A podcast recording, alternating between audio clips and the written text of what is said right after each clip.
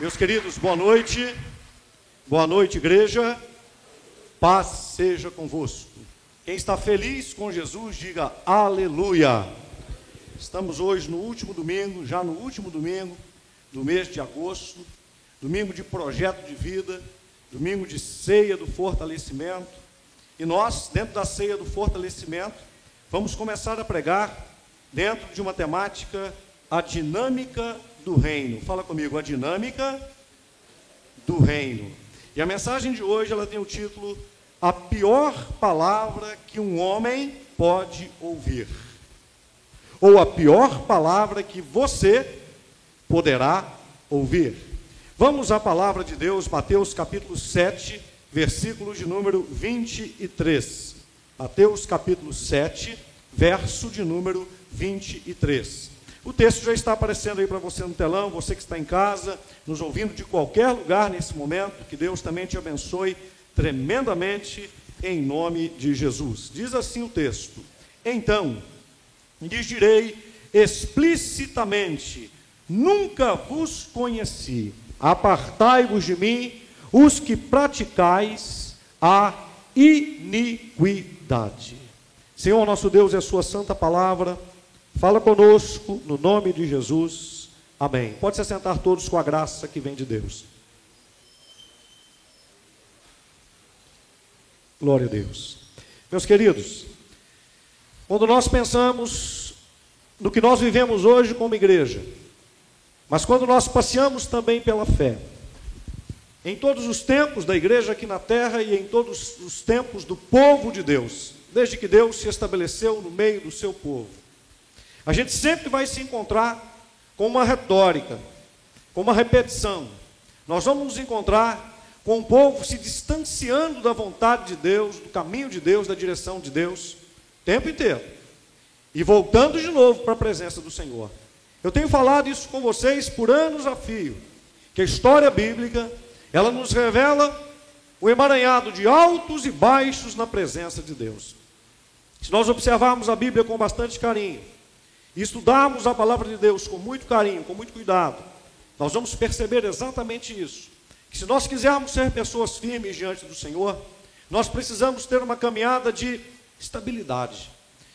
Nós não vamos conseguir ser estáveis o tempo inteiro, porque nós estamos num corpo de carne. E as situações, as dificuldades da vida, elas vão bater na nossa porta. Mas se na maioria do tempo nós conseguirmos nos firmar no Senhor e ter uma estabilidade de vida cristã, isso vai nos garantir, por causa da graça, por causa da salvação, por causa do sangue de Jesus, isso vai nos garantir uma consciência de vida eterna, uma certeza de vida eterna na presença de Deus. E é isso que todos nós buscamos. Mas o grande questionamento da vida cristã é exatamente esse: como se manter estável, como manter uma estabilidade de vida cristã na presença do Senhor. Como não ficar o tempo inteiro declinando? Como não ficar vivendo como numa montanha russa cristã? Aqui nós encontramos um texto muito especial.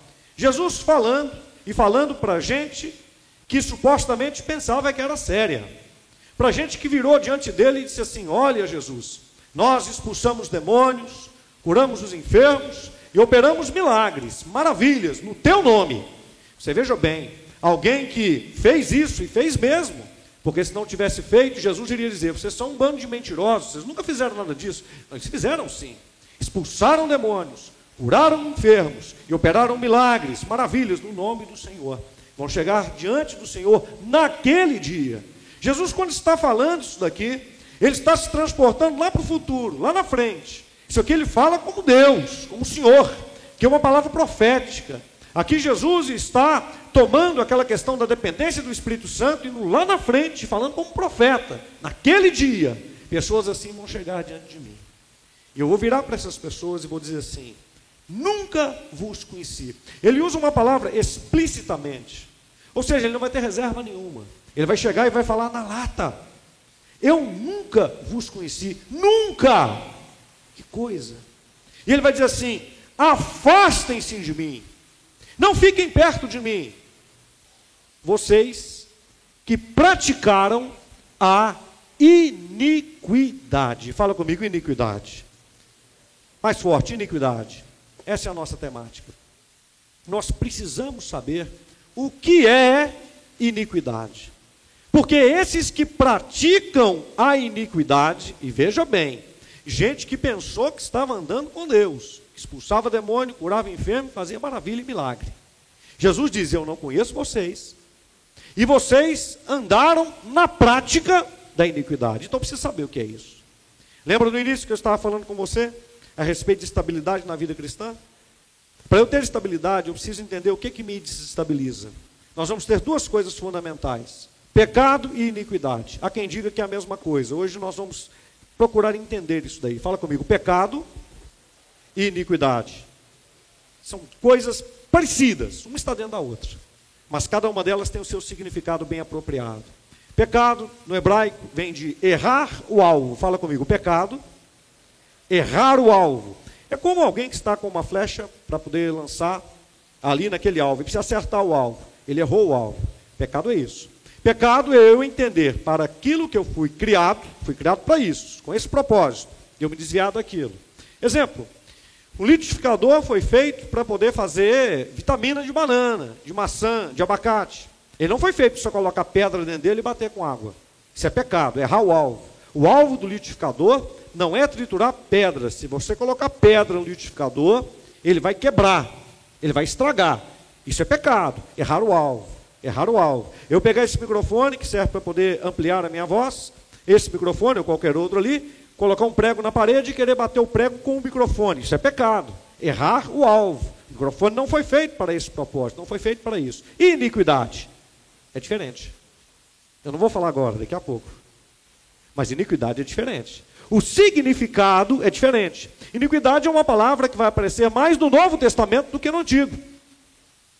E é diferente, eu preciso saber.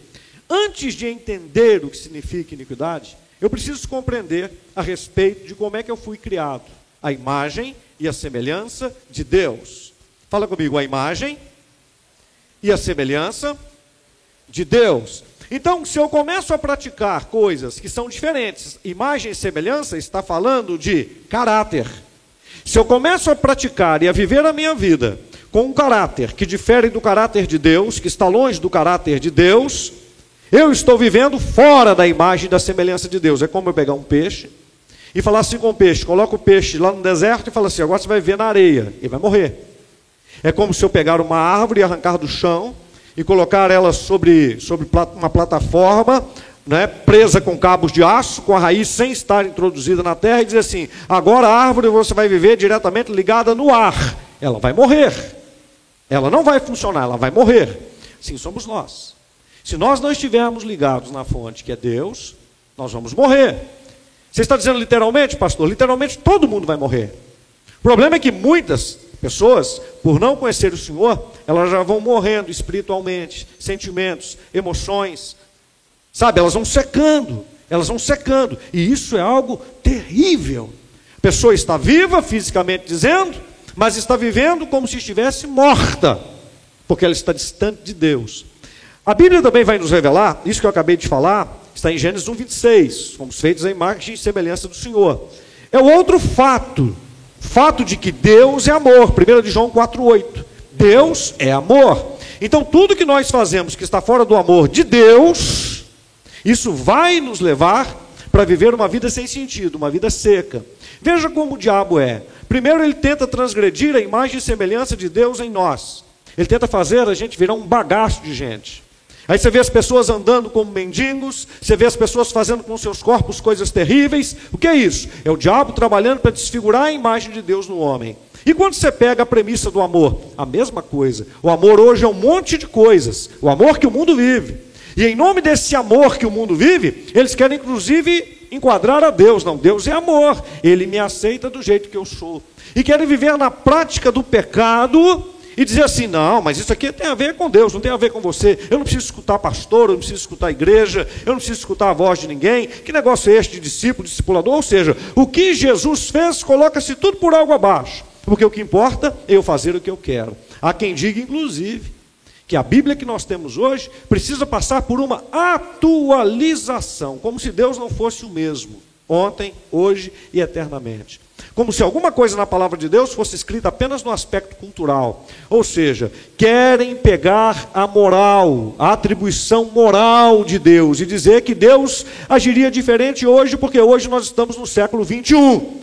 Que Deus hoje aceitaria certas coisas que ele não aceitava lá atrás.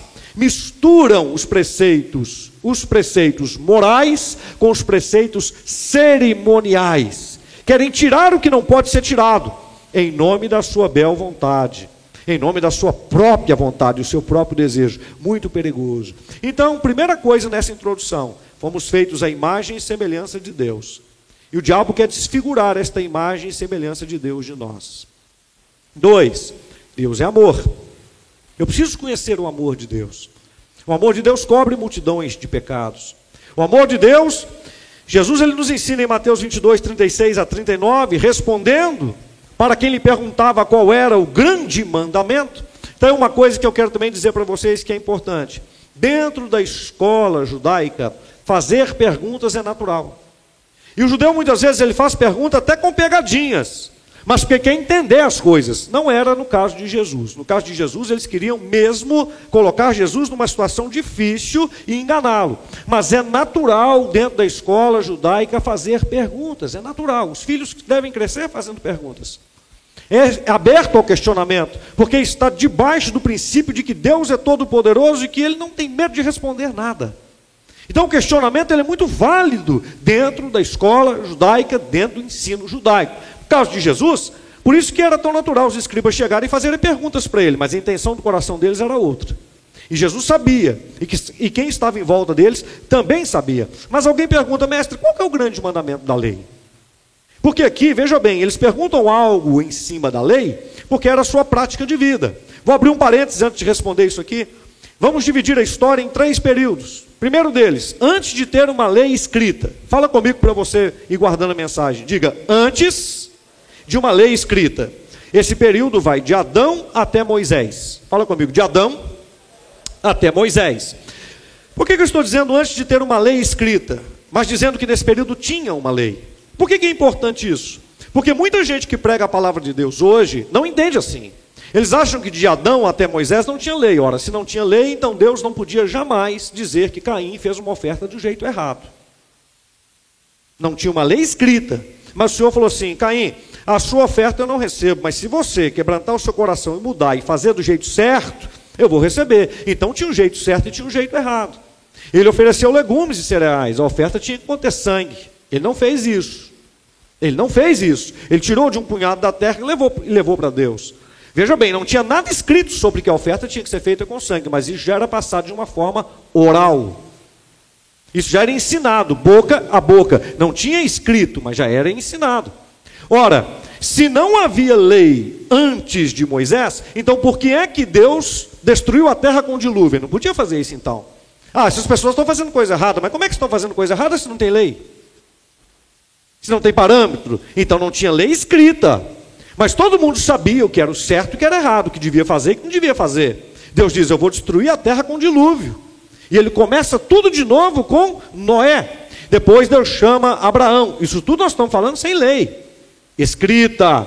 E ele conversa com Abraão, ele diz as coisas para Abraão e tal. Abraão desce para o Egito com medo de ser morto, porque a mulher dele era muito bonita. Ele mente, fala que Sara é sua irmã, não é sua esposa, é sua parente, né, com medo disso, e o rei dos egípcios está lá, querendo tomar a esposa de Abraão para ele, o senhor parece para ele falar, oh, não faz esse negócio aí não, se você fizer isso, o negócio vai ficar ruim para o seu lado. Ora, se não tinha lei, então como é que Deus pode dizer para ele, para um homem, inclusive, de uma outra, Deus estava chamando um povo, então você veja que essa questão de Deus falar com os homens, não era um negócio tão assim fora da curva, Falou com o rei do Egito. No tempo de Abraão. Quem está entendendo, diga amém. Falou com ele, não toque nessa mulher. Foi o Senhor. Então Deus, preste atenção, tratava com os homens. Deus falou com Adão depois que ele caiu. Deus falou com Eva depois que ela caiu. Já preguei isso para você. Eva, quando teve Caim, pensou que já era o Messias. Deus me deu um varão, um filho, o Senhor. Né? Aquele que vai nos salvar, aquele que vai esmagar a cabeça da serpente. Ela pensou exatamente isso. Então, de Adão até Moisés, não tinha lei escrita, mas tinha algo que era princípio e valores que vêm de Deus. O homem tinha um caminho para poder andar. Em Moisés, segundo período, de Moisés a Cristo, fala de Moisés a Cristo, mais forte, de Moisés a Cristo. Aí você vai ter a lei escrita, dividida em dois parâmetros: a lei moral, só para a gente simplificar, e cerimonial. Fala comigo, moral e cerimonial. Moral, vamos pegar o decálogo: não matar, não adulterar, não roubar, não falar falso testemunho e não cobiçar. Isso é lei moral. Isso é moral. Cerimonial. Ah, você vai prestar um, um, você vai trazer um animal de, de um ano desse jeito para poder sacrificar uma vez no ano. Quando for apresentar uma, uma criança, você vai trazer uma, uma rolinha para poder ser sacrificada. Ah, tem oferta aqui que é de flor de farinha com azeite. Tem oferta aqui que é de libação, onde você trabalha com azeite, onde você trabalha com vinho. Ah, tem o tabernáculo, tem as peças do tabernáculo. Ah, vai ser assim as festas, as festas de lua nova, vai ser feita desse jeito, dessa maneira. A guarda dos diversos tipos de sábados que se faziam. Toda esta lei cerimonial apontava para Cristo. Toda a lei cerimonial apontava para Cristo. Eles faziam cerimônias e dentro das cerimônias tinha um grande ensino. Cada peça do tabernáculo, né? o, o altar do holocausto simbolizando Cristo, a bacia de bronze simbolizando Cristo. No altar ele é o sacrifício, na bacia de bronze ele é aquele que, que nos lava. Ah, no candelabro com as sete hastes, ele é o Senhor que tem os sete olhos que tudo vê, o próprio Espírito que tudo sonda. Na mesa dos pães da propiciação ele é a nossa aliança no altar do incensário, ele é o bom perfume agradável que chega diante do Senhor. Na arca, ele é o próprio Deus vivo, a presença de Deus. Você tem lá na arca a vara que floresceu, ele é aquele que faz o ministério florescer. As tábuas da lei, ele é a própria palavra, a vida de Deus. O maná, ele é o pão vivo que caiu do céu.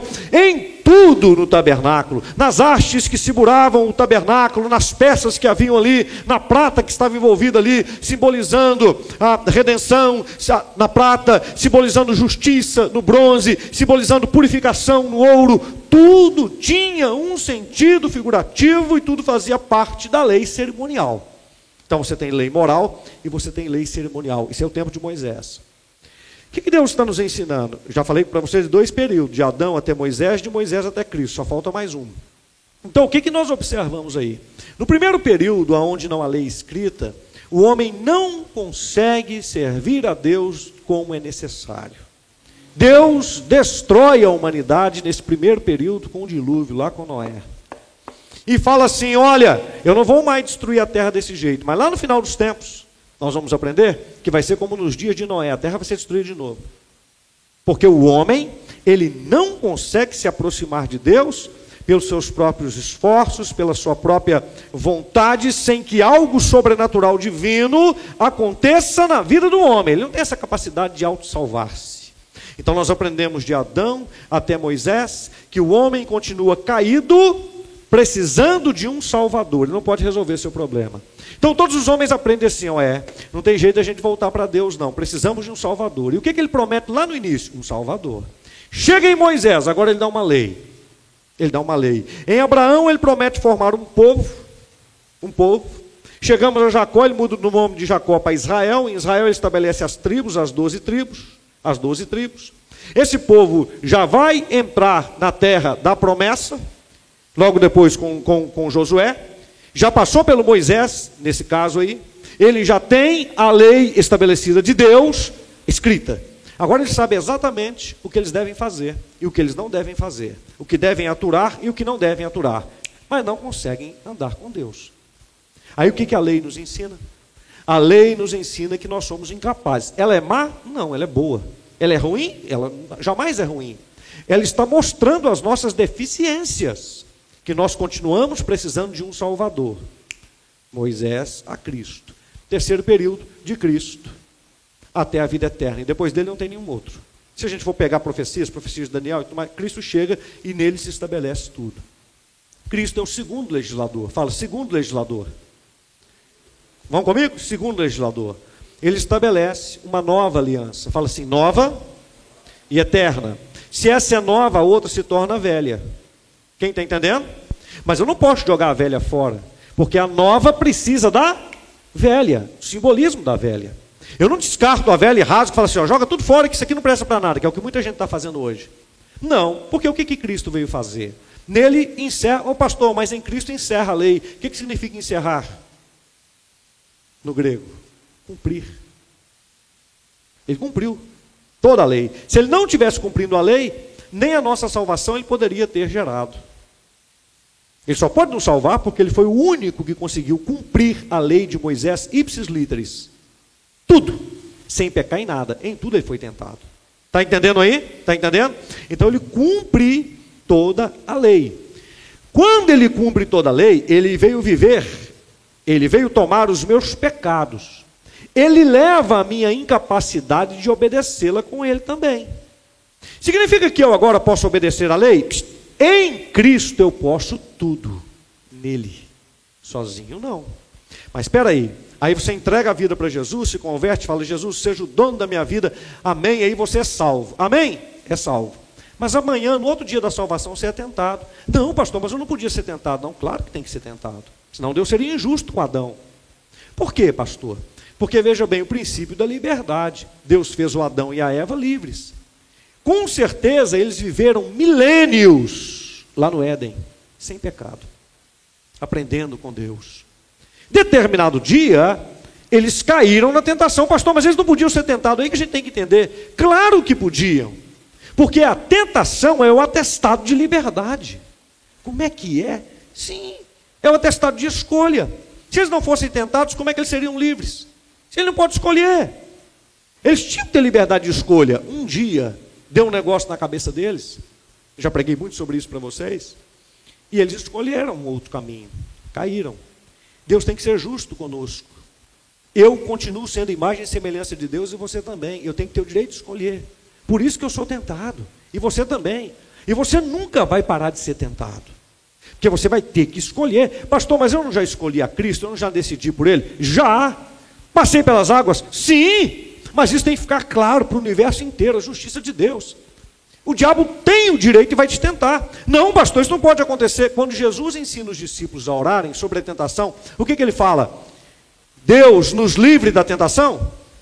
É? Não nos deixeis cair em. De novo. Não nos deixeis. Não nos livreis da tentação? Não, então vamos. Não nos. O que? Cair significa que vai ser tentado. O que eu posso pedir, devo pedir, que ele me ensinou a orar, é para que Deus não me deixe, fique comigo, para que eu não caia em tentação, mas livra-nos do mal. Ele não fala para a gente orar para não ser tentado, Jesus, porque você tem que ser tentado. Porque na tentação você afirma a sua escolha. Eu quero Jesus. Aí você é tentado e diz assim: Mas eu sou fraco. Eu não consigo obedecer à lei de Moisés. Aí que entra a graça. Jesus, eu não consigo, mas o Senhor cumpriu toda a lei. Não pelo Senhor, porque não precisava, mas por mim. Jesus, me ajude, não me deixe cair em tentação, me fortaleça. Aí o Paulo recebe uma revelação, ele diz assim: Olha, não sobreveio sobre vós tentação senão humana. Ou seja, a tentação que você está tendo é porque você abriu uma brecha em você mesmo. Mas fiel é Deus, que não vos deixará ser tentados, olha a graça, além do que possais suportar tentar. Deus não vai deixar você ser tentado a ponto da tentação ser mais forte do que você. Você consegue suportar. E junto com a tentação, na hora que ela vier, Deus te dará também o escape. Olha a graça. Então, quando alguém tentar e fala assim, pastor, eu desviei da igreja por causa das tentações, eu não aguentei andar com Jesus porque a, a, a, a carne é muito fraca. Ele está falando uma grande mentira, ele não entendeu Cristo. Não, pastor, porque eu pedi Jesus, eu orei para ele falou, e falei assim: Jesus, eu não quero o diabo, eu não quero as coisas erradas, eu não quero o pecado. Jesus, não deixa eu ser tentado. Jesus vai dizer: impossível. Mas por que, Jesus? Porque você tem que afirmar a sua escolha. E só tem jeito de você falar assim: eu quero A e não B, quando você é tentado. Ou não? Você só tem como escolher o que você quer quando as coisas são colocadas diante de você. se não forem colocadas. Aqui você tem que afirmar sua escolha todo dia. Até o dia que Jesus te chamar, que você morreu, que o arrebatamento acontecer. Você vai ser tentado. Quem está entendendo, diga amém. Então, eu preciso primeiro entender tudo isso. E agora compreender que a prática da iniquidade, versículo básico que nós lemos, vai fazer com que pessoas que expulsaram demônios, curaram enfermos e fizeram milagres, fiquem de fora no dia do Senhor. Apartai-vos de mim. Eu não sei quem são vocês. Se afastem de mim, porque vocês andaram na prática da iniquidade. Vamos aos textos. Mateus 7, 21 a 23. Aqui eu vou ler o contexto do texto básico. Nem todo o que me diz Senhor, Senhor entrará no reino dos céus. Só fala Senhor, Senhor, irmãos. Quem quer alguma coisa com ele. Ó. Mas aquele que faz a vontade do meu Pai. As dicas estão aqui. Não adianta falar Senhor, Senhor, tem que fazer a vontade do Pai. Mas peraí, mas é, ele é meu Senhor. Se ele é meu Senhor, já está implícito que eu faça a vontade do Pai? Não. Eu posso chamá-lo de Senhor, mas fazer a minha vontade que está nos céus. Muitos me dirão naquele dia, que dia? No dia final. Senhor, Senhor, não profetizamos nós em seu nome, em seu nome não expulsamos demônios, em seu nome não fizemos muitos milagres. Então direi claramente: nunca vos conheci, apartai-vos de mim, vós que praticais a iniquidade. Mateus 13, 41. Mandará o filho do homem e os seus anjos, que ajuntarão do seu reino todos os escândalos e os que praticam a iniquidade, interessante que não é do mundo, não, ajuntarão do seu reino todos os escândalos. Tem muito crente hoje, meu irmão, vivendo uma vida de bandalheira, vacalhada. Não, está tudo bem, porque quando eu oro eu sinto o Espírito Santo. Que praticam a iniquidade. Fala assim, pastor, me ajude a pregar. Pastor, que é iniquidade? Nós vamos chegar lá. Era aí. Mateus 23, 28. Assim também, vós exteriormente pareceis justos aos homens, mas por dentro estáis cheio de hipocrisia e de iniquidade. Por fora está parecendo tudo legal, mas por dentro. Por isso, meus irmãos, que eu insisto: o que a gente é sozinho com Deus é o que a gente é. Esse celular aqui, ele não entra em site pornográfico se alguém não digitar um negócio. Tem que digitar alguma coisa aqui. Ele não é sozinho, não. A televisão não liga na, lei, na, na rede esgoto de televisão para poder assistir novela. Ela não liga sozinha. Você chega, ela liga. Plim, plim, vamos lá. Não. Tem que ligar. Aqui não entra no site de fofoca assim, de oh, fofoca. Não, você tem que mexer aqui. Quem está entendendo? Você tem que procurar. Você tem que procurar. E tem crente, veja bem, além do capeta safado, chifrudo, rabudo, sem vergonha, querer passar rasteira na gente toda hora e querer arrumar uma brecha, tem crente que não precisa de arrumar uma brecha, não, ele é a brecha. Tem crente que ele é a brecha. Entendeu? É o fancão lá dentro. Ele é a própria brecha. O capeta fala assim: mas engraçado, brecha para isso aí. Não, aí já tá, a brecha está toda aberta. Que brecha que nada. Ele é uma porta. Que porta? Não tem nem porta. A porta derrubada. O capeta já entra com a escola de samba dele. Vir, é a minha escola agora. E todo mundo samba. Vai todo mundo lá. Né? Agora vai passar o carro da hipocrisia. Né? Agora o carro da mentira. É uma festa. Isso é um perigo, irmãos. Vai haver um tempo que o Senhor vai falar com os anjos dele. Vão lá e peguem todos esses que causam escândalo e causam iniquidade. Ajunta tudo. E esses que parecem justos por fora, mas por dentro estão cheios de hipocrisia. O que é hipocrisia? É gente que sabe o que tem que fazer, fala com os outros o que tem que fazer, mas não faz. Iniquidade? Daqui a pouco eu vou falar. Mateus 24, 12. E por se multiplicar a iniquidade, esse texto aqui deve fazer a gente tremer, viu? Ó, o amor se esfriará de quase todos. Pastor Robson, como saber se o meu amor está esfriando? Ah, muito bom. Você está disposto a servir a Deus como você queria antes? Ô, pastor Robson, agora eu não estou tão querendo servir a Deus mais assim não, porque descobri algumas coisas aí, tem gente na igreja que não é sério. Então, pastor, eu estou mais light, estou mais na minha. Aqui, vamos vir para a oração. Não, porque agora eu oro na minha casa mesmo. Vamos evangelizar. Não, esse negócio de evangelizar. Vamos mais devagar, pé no freio. Hã? Aqui, ó.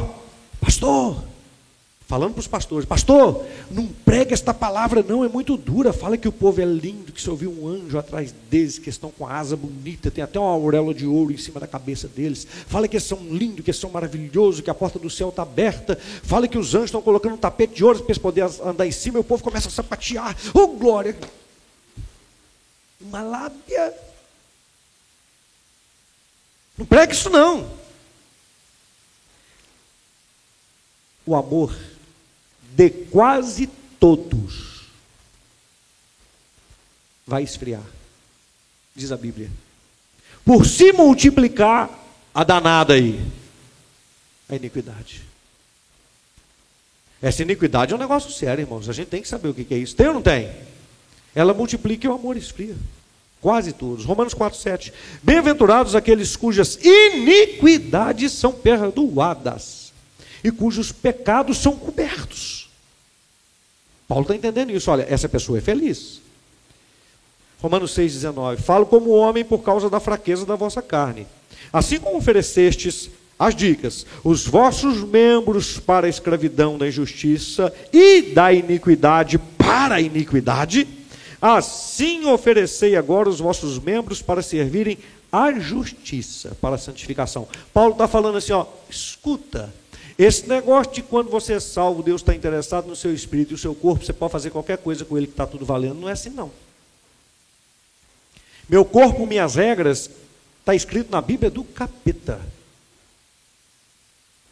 Deus não está se importando. Deus não se importa com isso. Deus também não se importa com isso. Pode fazer o que quiser. Está escrito na Bíblia do capeta. Esse negócio é sério demais da conta.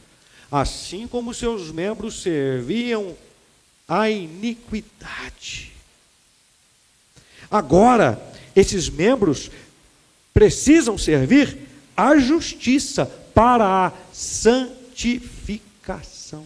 Sabe como é que tem sido as conversões hoje? Ó, oh, aceita Jesus aí que você precisa ser salvo, você precisa entrar no céu. Venha cá e seja batizado. Aceita aí, aceitou, aceitou, pá, pula o arrependimento. Se eu não arrependo, eu não reconheço que eu estou errado, que eu tenho que mudar de vida. Aí fica aquelas pessoas que tomaram um banho, mas que não nasceram de novo. Porque não se arrependeram do que elas faziam no passado. Arrependimento gera dor. Eu não quero voltar mais. Eu reconheço o pecado. Isso é arrependimento. Nós estamos vivendo um tempo de evangelho sem arrependimento, mas isso não é novo, não. Porque o gnosticismo que começou, a seita dos agnósticos, que começou no início da igreja cristã, primeiro século, e prosseguiu depois, tinha esses mesmos sentidos. O Marcião, né, que foi o grande, não é Marciano não, Marcião, que foi o grande precursor disso daí, ele falou o seguinte: olha, os ensinos de Paulo não servem para nada, só complicam tudo. O Antigo Testamento também, vão ficar só com os textos dos evangelhos e aqueles textos mais light, porque o resto é conversa dos, oito, dos, dos outros. É aquele Jesus Cristo superstar. Isso é antigo, irmãos. Isso é antigo, antigo, antigo, antigo. O que o Novo Testamento, o que se escreve aqui, só para você entender, nas cartas paulinas, está combatendo esse ensino agnóstico que acontecia lá naquele tempo. Ó! Oh! E hoje é a mesma coisa. As pessoas não conheciam, não estudam, não sabem quem é o Marcião e continuam fazendo a mesma coisa. É o evangelho só de benécias. É o evangelho só com anjo para cá, anjo para lá e tal, que não sei o quê, só coisa boa. Você não tem que, você não tem responsabilidade nenhuma, né? É a graça barata. É o evangelho da graça barata. É o evangelho da super graça. Deus está nem aí para nada. Pode fazer o que você quer, que é isso. Está valendo, rapaz. Ó, o negócio é tudo vale. Né? Aí você começa a ter igreja. Promovendo a união de homem com homem, mulher com mulher. É o evangelho da graça barata. Pode ficar com raiva de mim. Pode falar o que quiser. Eu estou pregando Bíblia. É o evangelho que tudo pode. É o evangelho assim, ó, o dízimo está cortado aqui conosco, não tem nada disso, porque aqui faça o que tiver no seu coração, coisa linda. Outros que falam assim, ó, não, aqui é 8%. O sujeito eles têm autorização de Deus para poder mudar a Bíblia. Os caras, esses, esses, esses são brabos, viu? Esses são brabos, viu? Cheio de inventação de moda. É a graça barata. É o evangelho de qualquer jeito. Tem compromisso com nada. É o rapaz que é crente, fala em línguas, canta, reteteto, passa o rodo nas meninas, tudo. E é um show. Né? Chegou o gato de Cristo. Miau, miau. Né? A menina é a mesma coisa. Ai, meu corpo, minhas regras. E todo mundo, é que lindo. Liberdade, liberdade. Né? Abra as asas sobre nós e que a voz da igualdade seja feita a nossa voz. E vamos sambar. Está virando uma bagunça, gente. Está virando uma bagunça, gente. Uma bagunça. Porque as pessoas não compreendem o que, que está acontecendo. Estão rasgando a Bíblia na sua prática de vida. Muito sério isso. 2 Coríntios 6,14. Não vos ponhais em julgo desigual com os incrédulos. Olha isso. O pessoal acha que isso aqui é só para montar a sociedade, porque está, ó, não vou montar não, que eu vou ter prejuízo. Não, isso aqui é sobre tudo. Porquanto que sociedade pode haver entre a justiça e a iniquidade? E a iniquidade, ou que comunhão entre a luz e as trevas?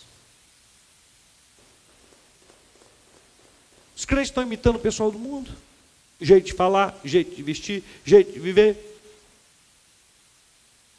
Pega o evangelho que chegou nos Estados Unidos da América, vê como é que está lá hoje.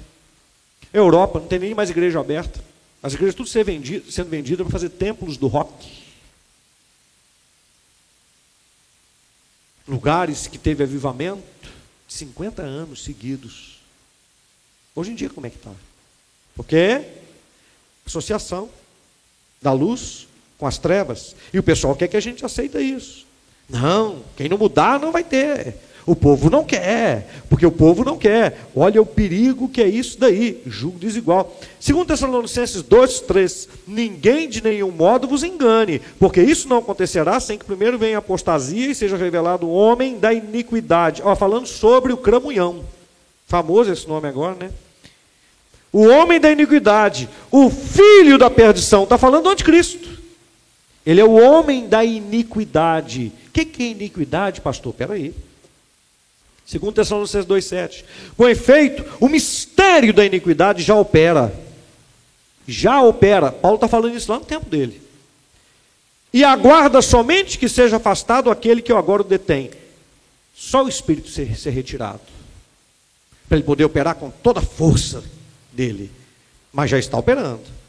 Tito 2,14. O qual a si mesmo se deu por nós. Jesus, ó a fim de remir-nos, remir-nos de toda a iniquidade e purificar para si mesmo um povo exclusivamente seu, zeloso de boas obras. Um povo seu exclusivo, não tem mistura? Zeloso e de boas obras. Que obras são essas, hein? Que obras são essas? Espera aí, não é graça? Tem que fazer mais nada? Hebreus 1,9 Amaste a justiça e odiaste a iniquidade, falando de Jesus. Por isso Deus, o teu Deus, te ungiu com óleo de alegria como a nenhum dos teus companheiros. Quanto mais iniquidade, menos alegria, menos prazer, menos satisfação. Hebreus 10, 17 acrescenta: também de nenhum modo me lembrarei dos seus pecados, das tuas iniquidades, para sempre. Ou seja, quando há arrependimento. Agora olha 1 João 3,4.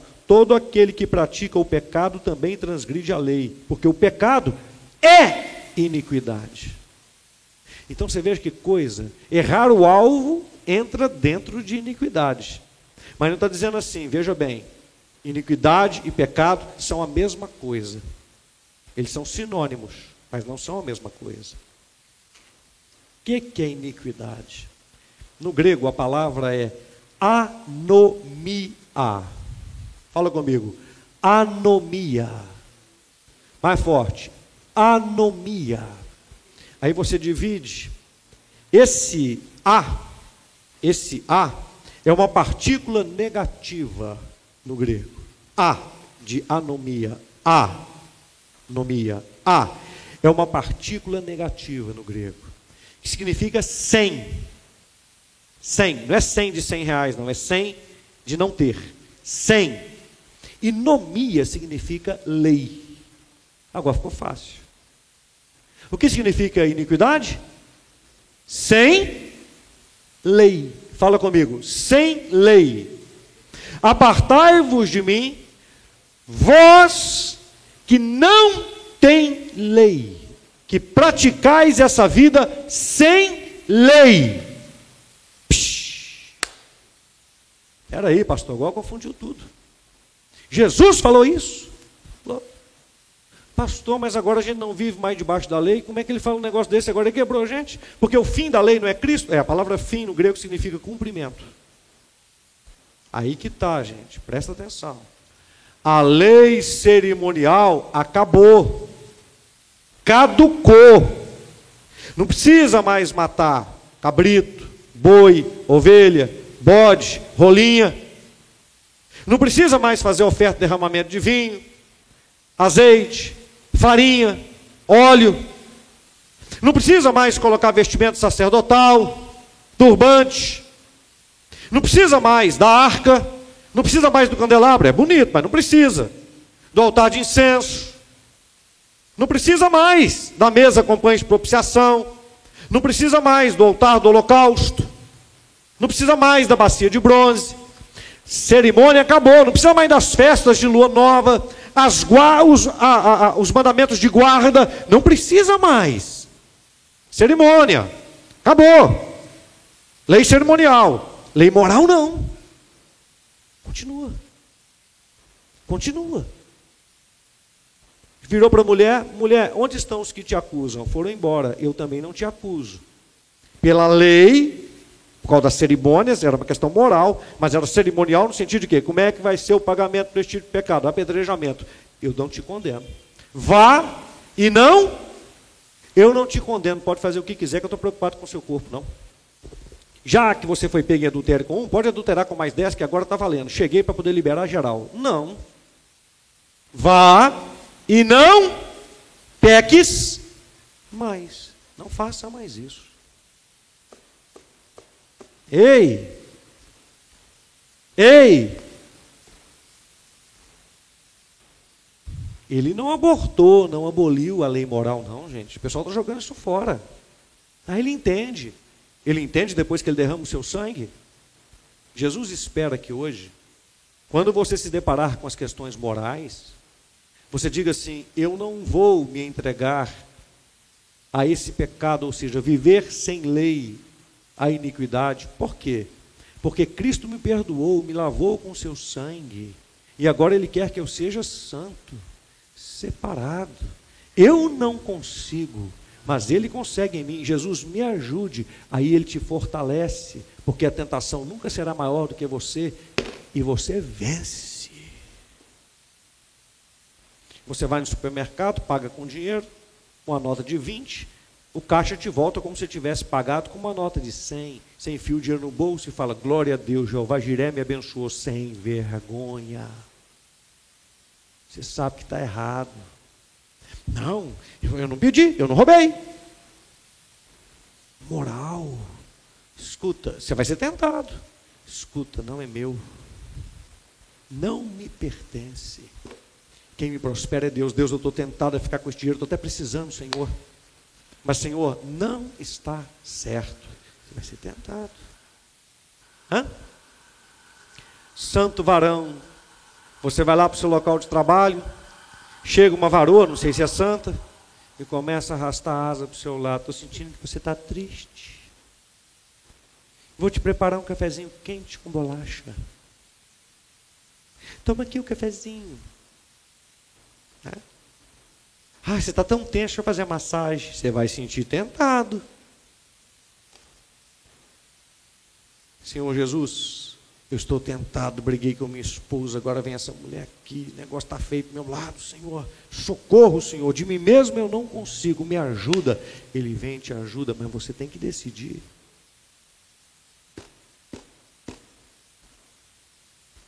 Quando um homem se casa, ele está escolhendo uma mulher e abrindo mão de todas as outras.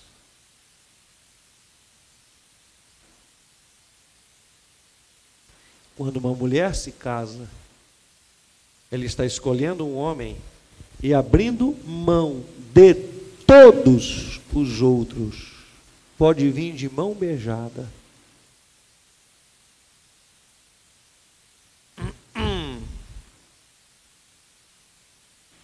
Quem está entendendo?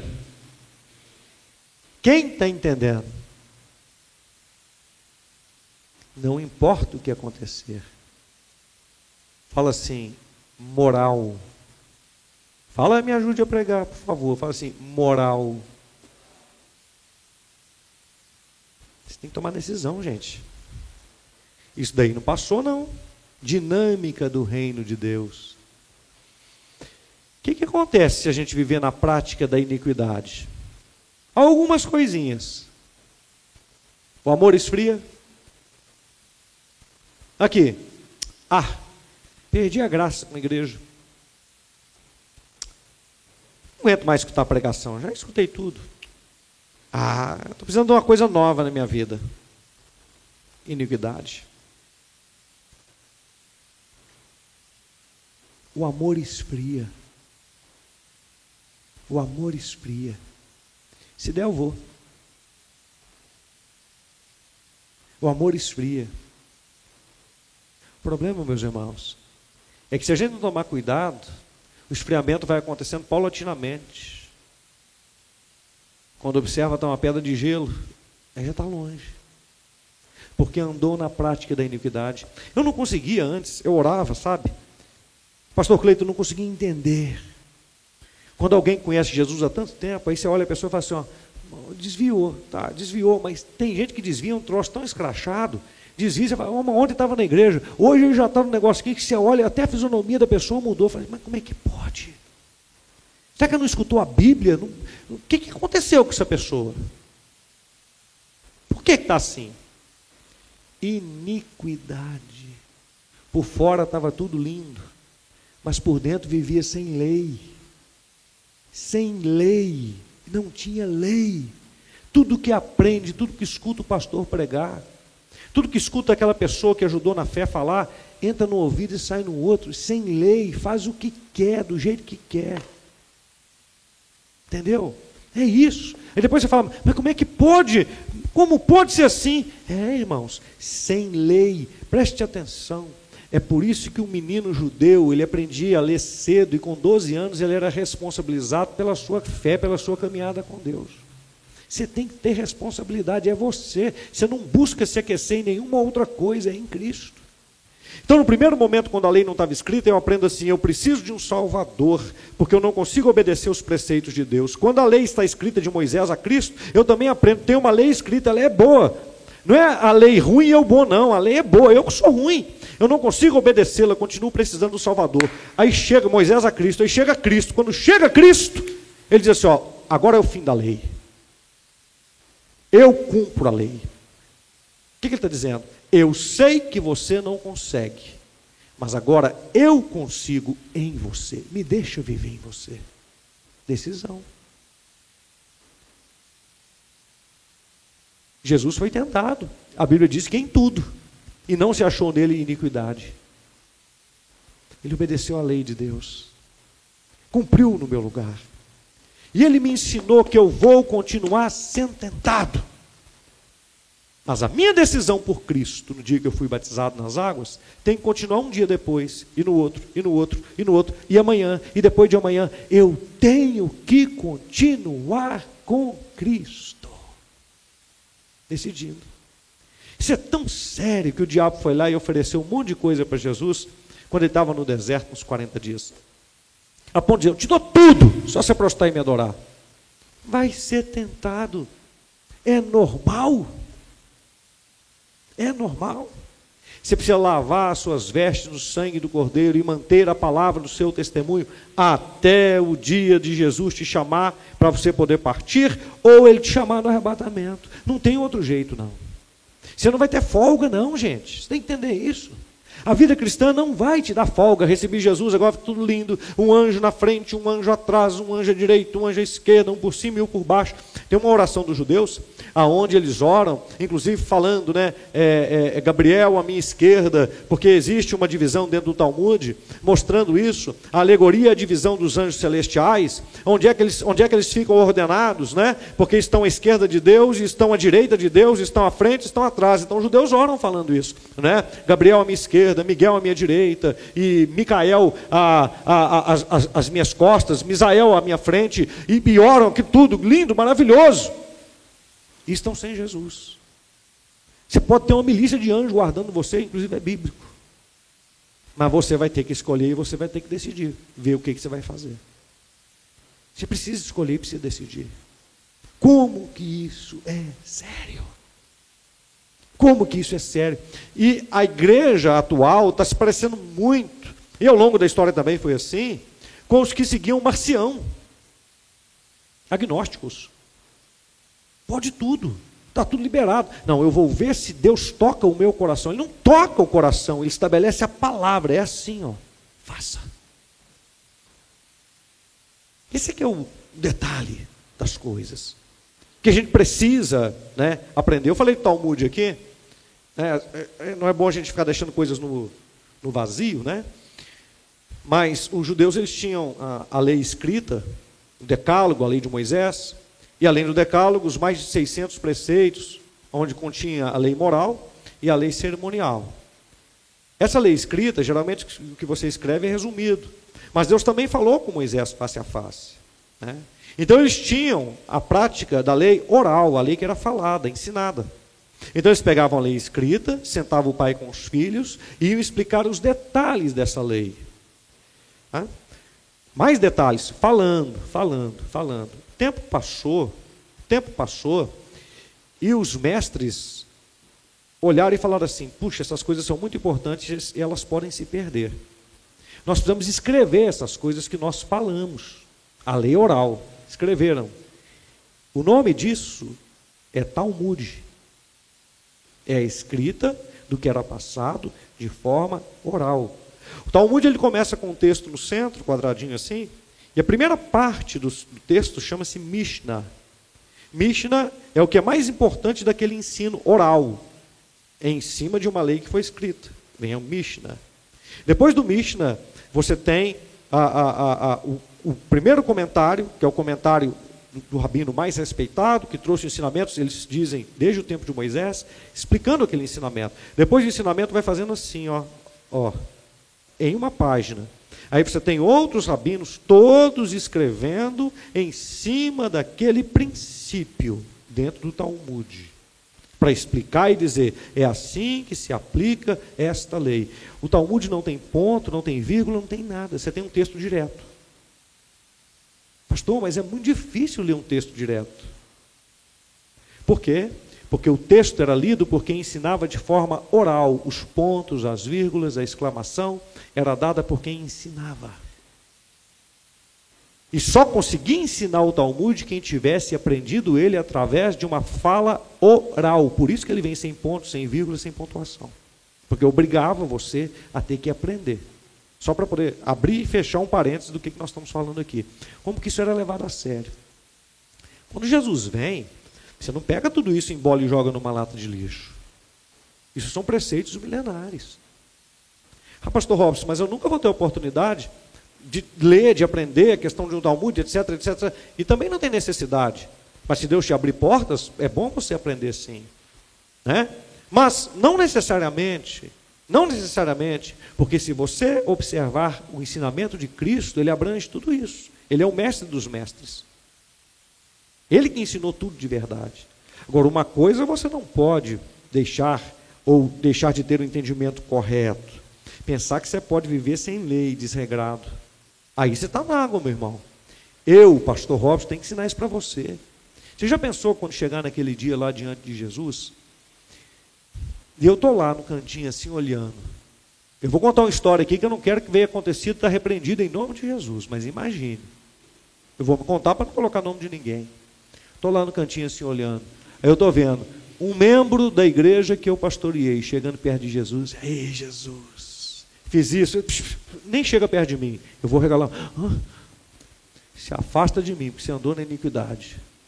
Ah, pastor, oh Jesus, mas, Jesus era lá do glória. E para falar, você está longe da glória. Sai fora. Aí chega outro. Eu estou lá, Senhor. Aí chega outro. Jesus, cheguei, Jesus. Ô oh, Senhor, Senhor. Não precisa nem falar Senhor, Senhor. Não sei quem é você. Eu estou lá olhando assim. Meu irmão, chega o terceiro. Quando chega o terceiro, meu semblante já fala assim: ai, ai, ai. Porque daqui a pouco é eu que vou chegar.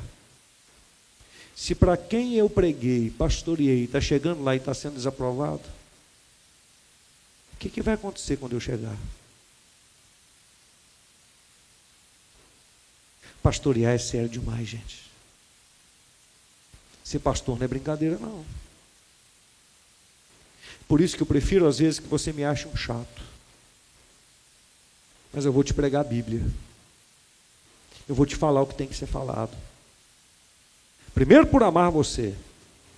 Segundo, porque se acontecer um negócio desse, quando eu chegar, eu tenho que olhar para os olhos de Jesus, ele olhar para os meus, e se acontecer um troço desse, eu vou ficar com uma vergonha. E a única esperança que eu tenho é ele dizer assim: ó, meu filho, eu sei que você procurou ensinar, mas cada um teve que fazer a sua decisão e a sua escolha. Aí eu tenho como dizer assim: ó, ufa.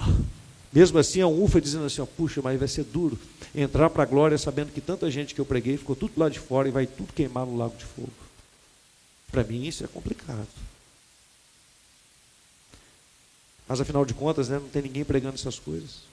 Ninguém quer saber disso. Eu quero saber do momento. Como é que eu vou prosperar? Como é que eu vou ganhar dinheiro? Como é que eu vou arrumar minha gata? Pastor, estou querendo é o gatão. Miau, miau. O lance é outro. Esse que é o problema. Esse é que é o problema. Vivendo em amor ou vivendo em iniquidade. Eu vou para a conclusão com vocês aqui. Estou pulando alguns textos aqui, por questão de tempo. Romanos 10, 1 a 4.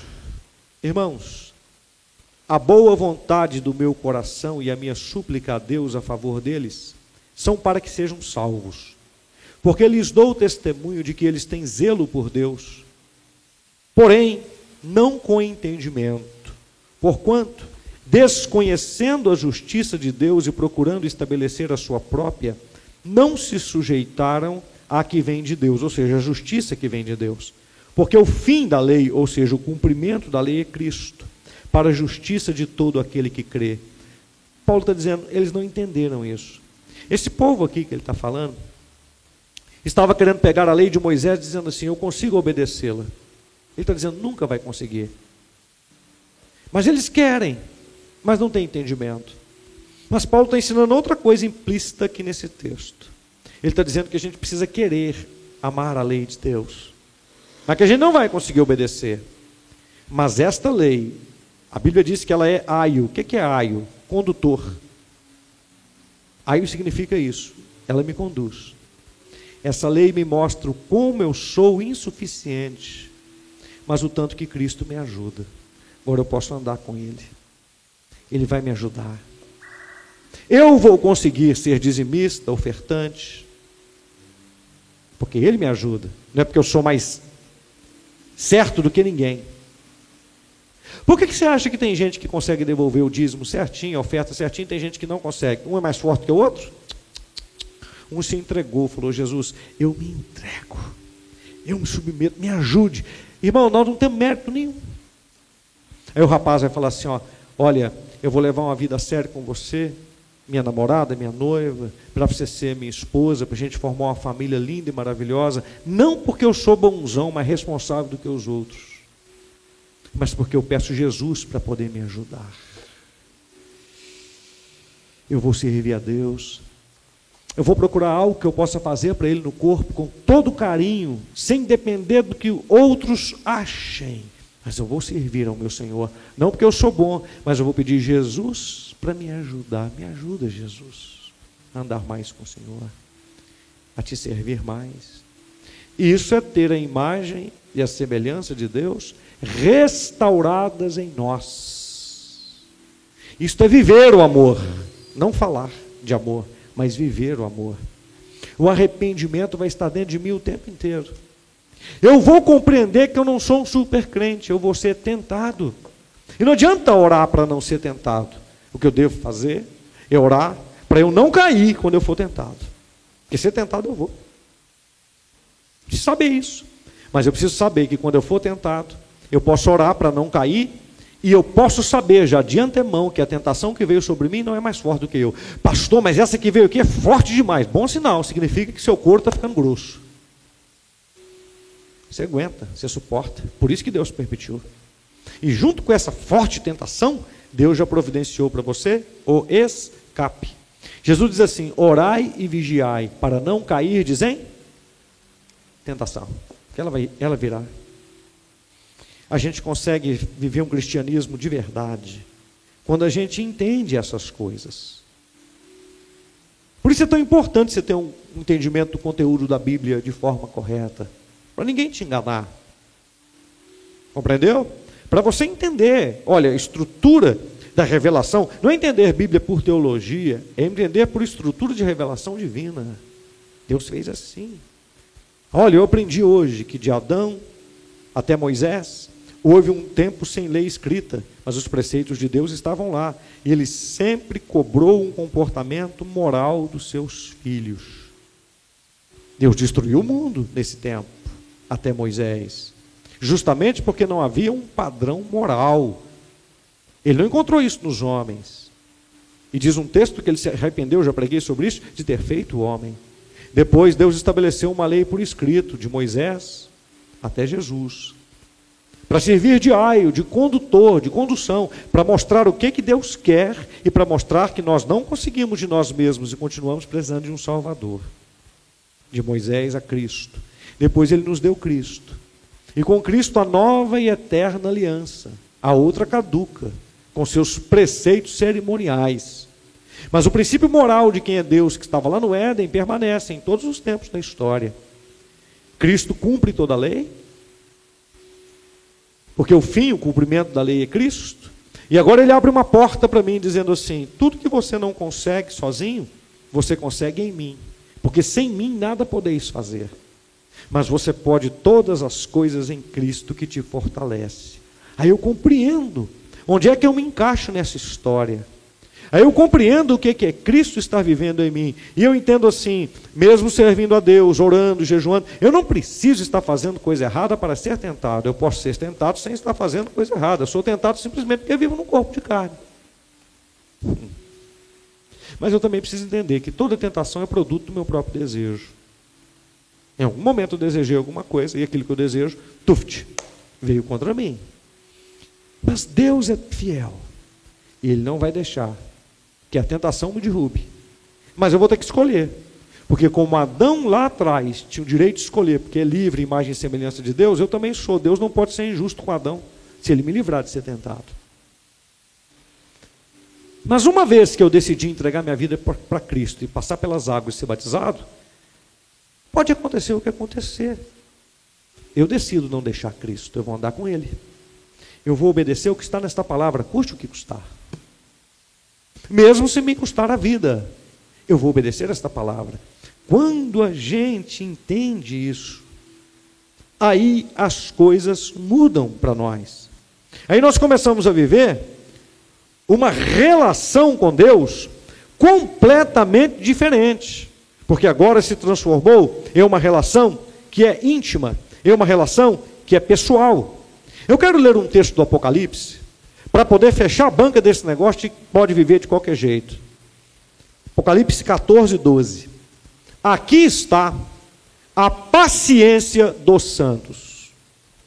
Lá na glória, paciência dos santos. Aqui estão os que guardam os mandamentos de Deus e a fé em Jesus. Apocalipse os salvos estão ali. Lembre-se que, que, no Apocalipse capítulo 9, a multidão dos salvos é vista no céu. De vestes brancas, palmas nas mãos, uma multidão incontável, dizendo: Bendito é o Deus da nossa salvação. E o Senhor lá no meio deles. Em 14, Mais uma aferência aos salvos. Aí diz assim: aqui está a paciência dos santos, os que guardam os mandamentos de Deus. Quais são os mandamentos de Deus? Todos os preceitos morais que estão nas Escrituras Sagradas. É o seu caráter. E a fé em Jesus Cristo. Eles estão aqui agora, na glória no céu para passar a eternidade. Meu filho, deixa ninguém te enganar. Evangelho barato, evangelho fácil, evangelho que pode tudo, evangelho que você premedita o pecado, faz tudo sem lei agora e amanhã você pede perdão, mas você está premeditando tudo. Isso vai te esfriar, vai jogar você para as cobras. Cuidado. Vai nessa não. Anda com Jesus. Não tem desculpa para ninguém. Para ninguém. Ninguém aqui é mais santo que o outro. O santo que está aqui é Jesus. E a diferença entre alguém que consegue caminhar na vida cristã e alguém que não consegue é porque um se rendeu e o outro não. O outro ainda quer dar uma de bom. É só se render. Jesus, me ajude. Ceia do fortalecimento. Eu quero ser crente, Senhor. Eu quero ter fé. Até para ter fé você tem que pedir ajuda para Jesus. Jesus, eu quero ter fé. Aqui, pastor, tem gente que gosta de vir na igreja, tem gente que não gosta. Não existe isso, não. Tudo igual. A gente é tudo farinha do mesmo saco. Todos caíram. Ninguém melhor do que ninguém. A diferença é que uns falam assim: olha, Jesus, eu não consigo. Eles entenderam. Sem lei não deu certo, com lei também não deu certo. Não é porque o problema então não é a lei, o problema é a pessoa. Porque sem lei vinha o princípio moral e ético de Deus, o homem não consegue. Depois vem a lei de Deus, que é boa, o homem também não consegue. Não tem defeito nem na lei, nem nos princípios éticos de Deus, e nem nos princípios morais de Deus. O homem também não consegue. Aí vem Cristo. E o homem continua não conseguindo. Mas, pastor, mas Cristo não resolveu o problema? Resolveu. Mas o seu querer sempre vai estar em evidência, a sua escolha, o seu livre-arbítrio. A diferença é que quando você toma uma decisão por ele, imediata, passa pelas águas, ele entra dentro de você. O espírito da promessa entra dentro de você. Compreende? E aí ele começa a te trazer luz sobre as escrituras, graça. Você sente o poder de Deus, fala em línguas estranhas, sente aquela presença do Senhor na sua vida, mas tem que manter. Tem que buscar mais, buscar mais. Quero mais, Senhor, quero mais. Porque à medida que você vai crescendo, o chifrudo, sem vergonha, safado, rabudo, ele vai vindo com outras artimanhas contra você. É assim mesmo. Mas você está em Cristo. Quem está em Cristo, nova criatura é. Nós já o vencemos pelo sangue do Cordeiro e pela palavra do seu testemunho. Nós não temos medo do inimigo. Por que, que Deus deixa ele nos tentar? Porque Deus acredita na salvação que ele deu. Deus está satisfeito com a obra que ele fez. O diabo olha para o homem e fala assim: Eu vou engolir todo mundo vivo. Deus fala assim: Vai não. Porque Deus acredita na obra que ele fez. Ele mandou o melhor, ele não mandou um anjo, querubim, um serafim, ele mandou o seu filho, o Rei dos Reis, o Senhor Jesus. Ele acredita na obra que ele fez na sua vida. E se, pelo amor de Deus, você falhar, você não vai poder dizer assim, Deus, o Senhor falhou, não. Ele vai falar assim, você falhou, porque eu te dei tudo.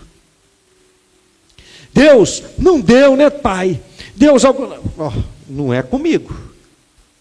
Eu fiz tudo, filho, que podia ser feito. Te dei de mão beijada a salvação. Você jogou fora. Aí é outra coisa. Você não quis, você desprezou. Ah, Senhor, porque eu sou tão fraco. Meu filho, tem isso não, filho. Eu sempre fui a sua força. Aí Deus vai começar a mostrar para mim e para você. Ah, Senhor, aquele dia da maconha, aquele dia que você foi lá, né? E você fumou a maconha. E você cheirou a cocaína. Senhor, estava tão fraco, vai te mostrar assim naquele dia. Aqui, ó, aqui, ó, aqui, ó. Olha o anjo que eu coloquei do seu lado. E aquele irmão que encontrou com você. Você lembra que ele te falou?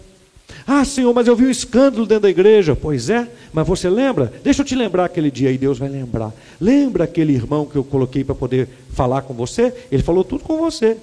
Ah, é mesmo. Ele falou para você não desistir, ele falou para você não parar. Ele falou que essas coisas acontecem mesmo, que não é para a gente olhar para o homem. Aqui, ó. Ah, ah, tinha até esquecido. Pois é, aconteceu. Ah, Senhor, e aquele dia, Senhor, que foi aquela tentação na área sexual, Senhor. Ai, Senhor, como é que eu fiquei? Não, não, não, não, deixa eu te lembrar aqui, ó. Olha aqui, ó, eu te dei para você um sonho antes, você lembra? Te alertei, te mostrei que seria assim. Depois você teve a oportunidade de ir para lá e para cá. Aqui, ó, ó, como é que você foi atrás? Olha lá você indo atrás, ó. Ah, é mesmo, pois é. Você está achando que Deus deixa você ir para a boca do capeta de graça assim? Ninguém vai poder falar assim, ó, Deus não me ajudou. Quem está entendendo? Deus dá um socorro para todos nós. A gente pisa na bola. Vai porque quer. Não foi isso que ele falou com Caim? Caim, pecado está batendo na sua porta. Cabe a você dominá-lo. Olha coisa linda. Você que vai escolher, Caim. Ah, mas Deus falou para Caim fazer uma coisa que ele não tinha capacidade. Ah, ah. E Jesus nem havia morrido. Deus estava falando com ele. Deus estava dizendo: Eu estou aqui, estou te mostrando. Faz o que é certo, meu filho. Presta atenção, gente. Abre o olho, igreja. Abre o olho, igreja. Hoje você aprendeu o que é iniquidade. Fala assim: iniquidade é viver sem lei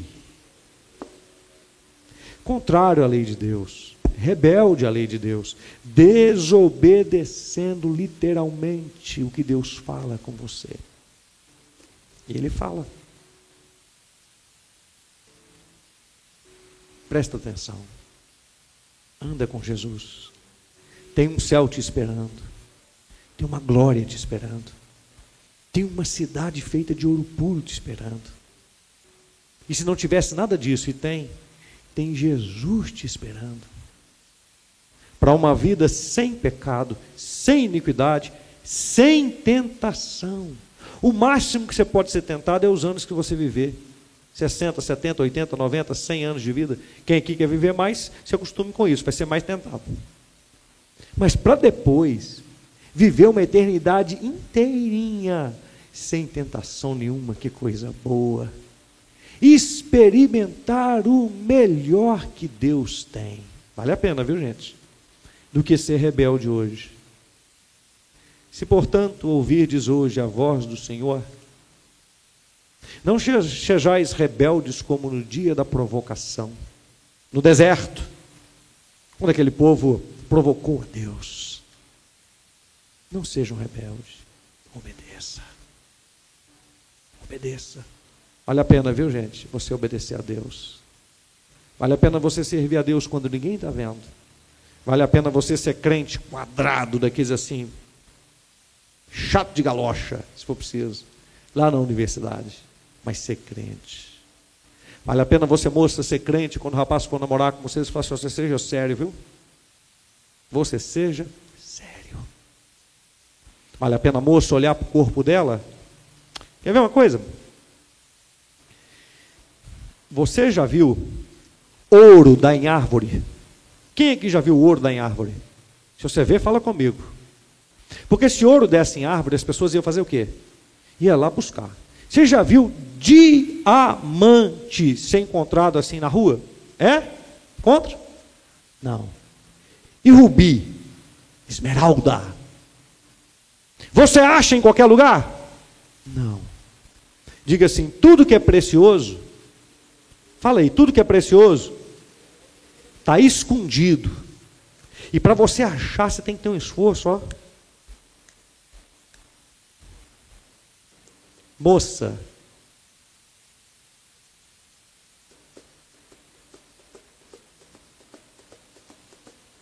você é tão preciosa.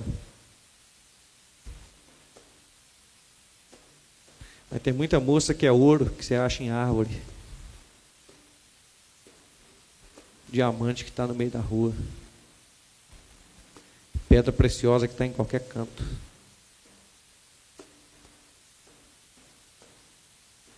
Ao invés de ser tratada como ouro, você vai ser tratada como banana. Come e joga a casca fora.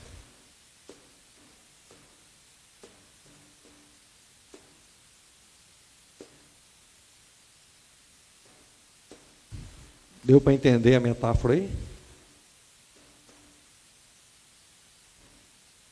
Vocês são pessoas preciosas.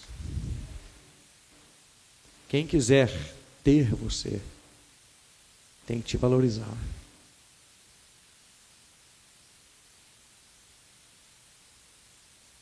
Cristianismo é lugar de seriedade. Nós estamos vivendo um tempo de muita bandalheira. Muita bandalheira.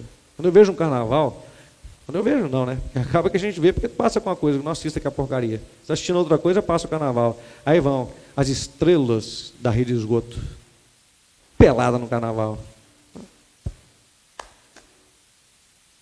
Porque é precioso, meu irmão, não está à mostra, está escondido.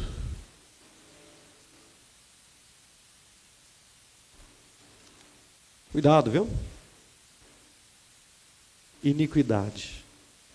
Deus está interessado em você por completo: corpo, alma e espírito.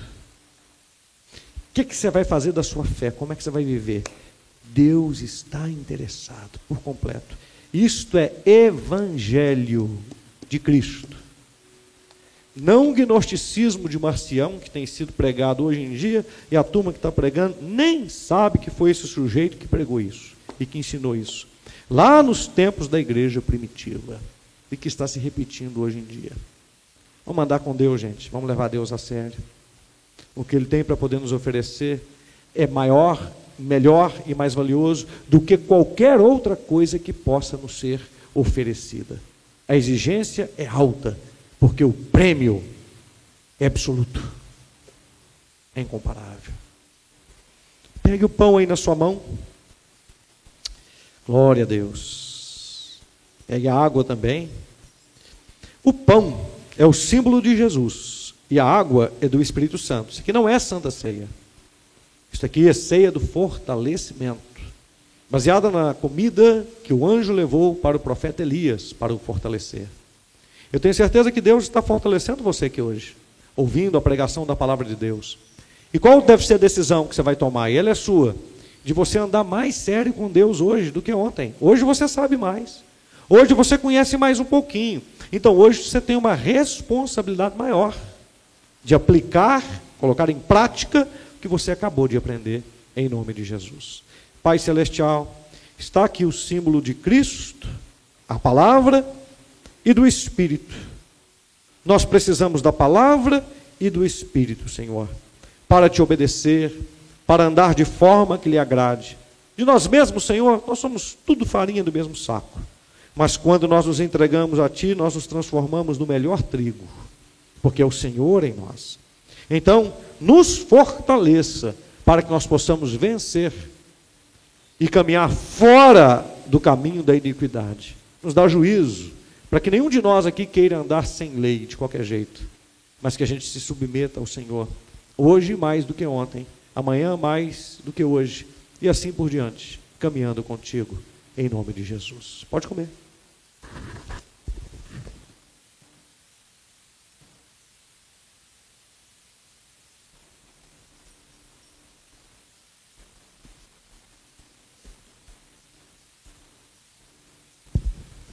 Põe a mão no coração.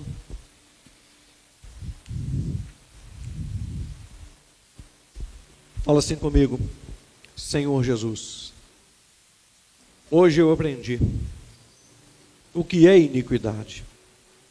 Eu aprendi que naquele dia, quem pratica a iniquidade, quem anda desregrado, sem lei, sem princípio, vai ser convidado a se afastar da presença do Senhor. Vai perder a salvação, mesmo se tiver feito milagres e maravilhas, vai perder a salvação. Senhor, nesta noite, me dê juízo. O Senhor está aqui e está me ensinando. Põe o seu temor no meu coração. Amanhã, quem sabe hoje, eu serei tentado, mas o Senhor estará comigo na hora da tentação para me livrar, para me dar vitória.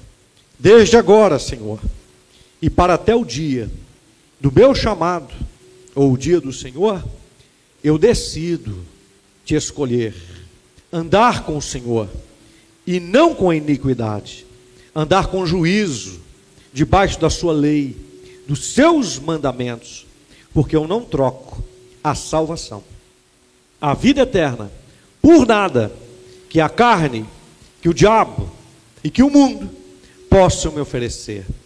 Esta é minha oração e minha decisão continuar em nome de Jesus.